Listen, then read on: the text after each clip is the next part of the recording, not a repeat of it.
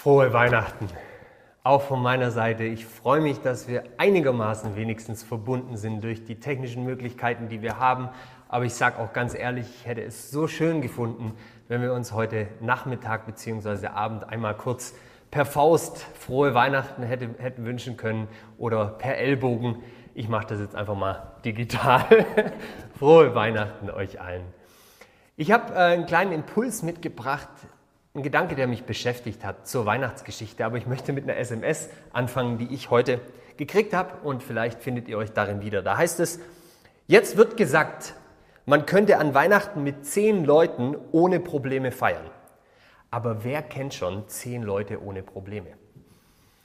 Ich habe mich darin sehr wiedergefunden, denn äh, egal in welcher Situation du gerade steckst, das eine ist das Äußere und das andere ist das Familiäre dass wir alle an diesem Weihnachtsfest heute mit den großen Stärken von Familie und Beziehung konfrontiert sind und uns daran freuen dürfen, aber eben auch an dem, was vielleicht nicht so super läuft. Und deswegen möchte ich einfach gleich zu Beginn in diesen Weihnachtstag dich ermutigen, hey, wir sind alle gemeinsam unterwegs mit den Schwächen und den Stärken, die wir haben. Und genau darum soll es auch in diesem kleinen Kurzimpuls gehen, um die Stärken und die Schwächen und was Gott damit macht. Da heißt es in den ersten Worten in Lukas 2 von der Weihnachtsgeschichte, ich lese mal ganz kurz vor in der Luther-Übersetzung, die kennen die allermeisten. Es begab sich aber zu der Zeit, dass ein Gebot von dem Kaiser Augustus ausging, dass alle Welt geschätzt würde. Und das ist eigentlich so ein Satz, an den habe ich bisher noch nie so wirklich genauer gedacht, als ich die Weihnachtsgeschichte gelesen habe, aber in diesem Jahr 2020 ist er mir besonders ins Auge gestoßen. Da heißt es, es begab sich zu der Zeit, dass ein Gebot von dem Kaiser Augustus ausging und in der Elberfelder Übersetzung heißt es, es geschah aber in jenen Tagen, dass eine Verordnung vom Kaiser Augustus ausging. Kennen wir das irgendwoher, dass eine Verordnung von irgendwo ausgeht? Eine sogenannte Maßnahme, ein Corona-Katalog, der von irgendwo, von Regierungsstelle ergeht, ein Gebot wird erlassen und plötzlich ist unser Leben anders, eingeschränkter. Wir merken, finde ich, dieses Jahr vielleicht so wie bisher noch fast nie, dass wir mit dieser Zeit damals mehr, mehr gemeinsam haben, als wir vielleicht denken. Auch wir leben in einer Zeit, wo wir merken, wir haben nicht alles selber in der Hand, sondern es kommen plötzlich Verordnungen, es kommen Gebote und unser Leben ist nicht mehr so frei, wie wir es vielleicht dachten. Zur Zeit vor 2000 Jahren, als dieses Gebot erging, diese Verordnung, da mussten die Leute dann losgehen und sich zählen lassen. Es ging darum, den ganzen Erdkreis einschreiben zu lassen. Worum ging es da konkret? Es ging um Geld. Es ging darum, dass die Römer wissen wollten, wer ist alles steuerpflichtig, welche Bevölkerungsschichten haben sich wie verändert im letzten Jahr. Und dazu musste sich jeder einschreiben, damit die Römer einen guten Überblick gewinnen konnten über den Zustand ihrer Bevölkerung und in Wirklichkeit über den Zustand ihrer Steuermöglichkeiten. Die Menschen zur Zeit Jesu, als er auf die Welt kam an Weihnachten, waren nicht frei. Es gab eine Großmacht und diese Großmacht hat alles kontrolliert. Das waren die Römer. Dieser Kaiser Augustus, der steht stellvertretend für diese Großmacht. Kaiser Augustus war in Wirklichkeit Octavian, der hat von 14 vor Christus bis 31 nach Christus geherrscht und er wurde vom römischen Senat Augustus getauft, der Erhabene, weil er der wichtigste Mann zur damaligen Zeit war. Eine Welt geknechtet von einer Macht, die völlig außerhalb der Kontrolle des normalen Menschen stand. Kennen wir das irgendwoher? 2020 ein Jahr, wo wir wahrscheinlich so wie noch nie erlebt haben, dass es Mächte gibt, die wir nicht im Griff haben. Corona, ein Virus, was uns alle in Atem hält und wo wir nicht das Gefühl haben, dass wir als Einzelner einen Unterschied machen können. Aber es geht ja nicht nur um Corona, sondern Corona ist ja eigentlich nur eine Wurzel, die ganz viele andere Sachen sichtbar macht. Dass vielleicht unser Job nicht so sicher ist, wie wir dachten wir vielleicht finanziell nicht so sicher sind, wie wir dachten, dass wir gesundheitlich nicht so sicher sind, wie wir dachten, dass wir familiär von den Beziehungen, von den Freunden, auf die wir zugreifen können, nicht so sicher sind, wie wir dachten. Es ist irgendwie eine Welt, wo wir merken, wir sind vielleicht doch um einiges schwächer, als wir dachten. Wie geht Gott jetzt damit um? Er will uns ja helfen und er will den Menschen damals auch helfen. Einem geknechteten Volk, ein unfreies Volk. Die Römer dürfen machen, was sie wollen. So ist es ganz ähnlich auch heute. Wir sind nicht frei, wir sind kontrolliert durch verschiedene Maßnahmen und Verordnungen und darüber hinaus durch ein Virus. Was macht Gott jetzt? Er schickt ein kleines Baby. Ist das die Lösung, auf die wir alle gehofft haben? Ist das das, was wir uns so gewünscht haben?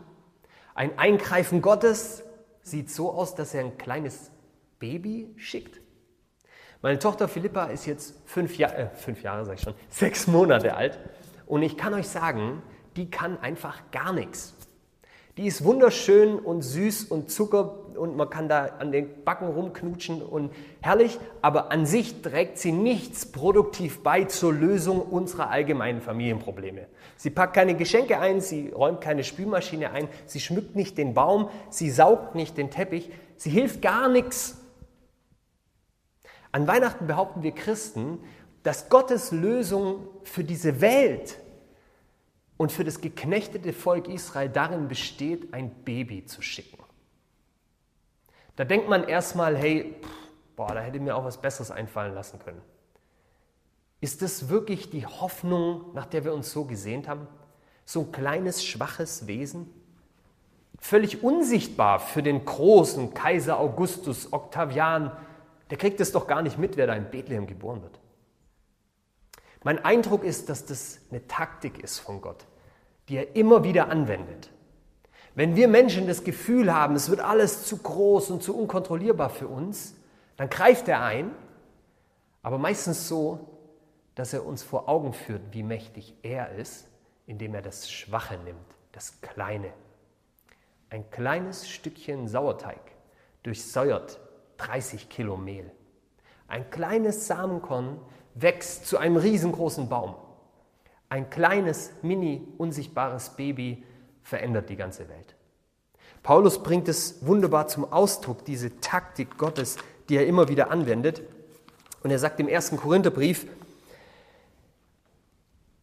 Gott hat das auserwählt, was nicht mächtig ist, nicht weise und nicht edel. Vers 27, sondern das Törichte der Welt hat Gott auserwählt und das Schwache der Welt hat Gott auserwählt, damit er das Starke zu Schanden mache. Für mich ist die Botschaft von Weihnachten dieses Jahr, dass Schwachheit für Gott kein Problem ist. Er wählt das Schwache aus, damit er das Starke der Welt zu Schanden mache. Ich spüre fast so ein Augenzwinkern von Gott. Wir schieben hier Panik in Scharnhausen und Stuttgart und Baden-Württemberg und denken, oh, wie wird das alles 2021? Und Gott schickt ein Baby, weil er zeigen will, ich habe alles unter Kontrolle. Das Starke dieser Welt, das starke Virus, die starken wirtschaftlichen Probleme, die starken Politiker sind für Gott kein Hindernis, um zu seinem Ziel zu kommen.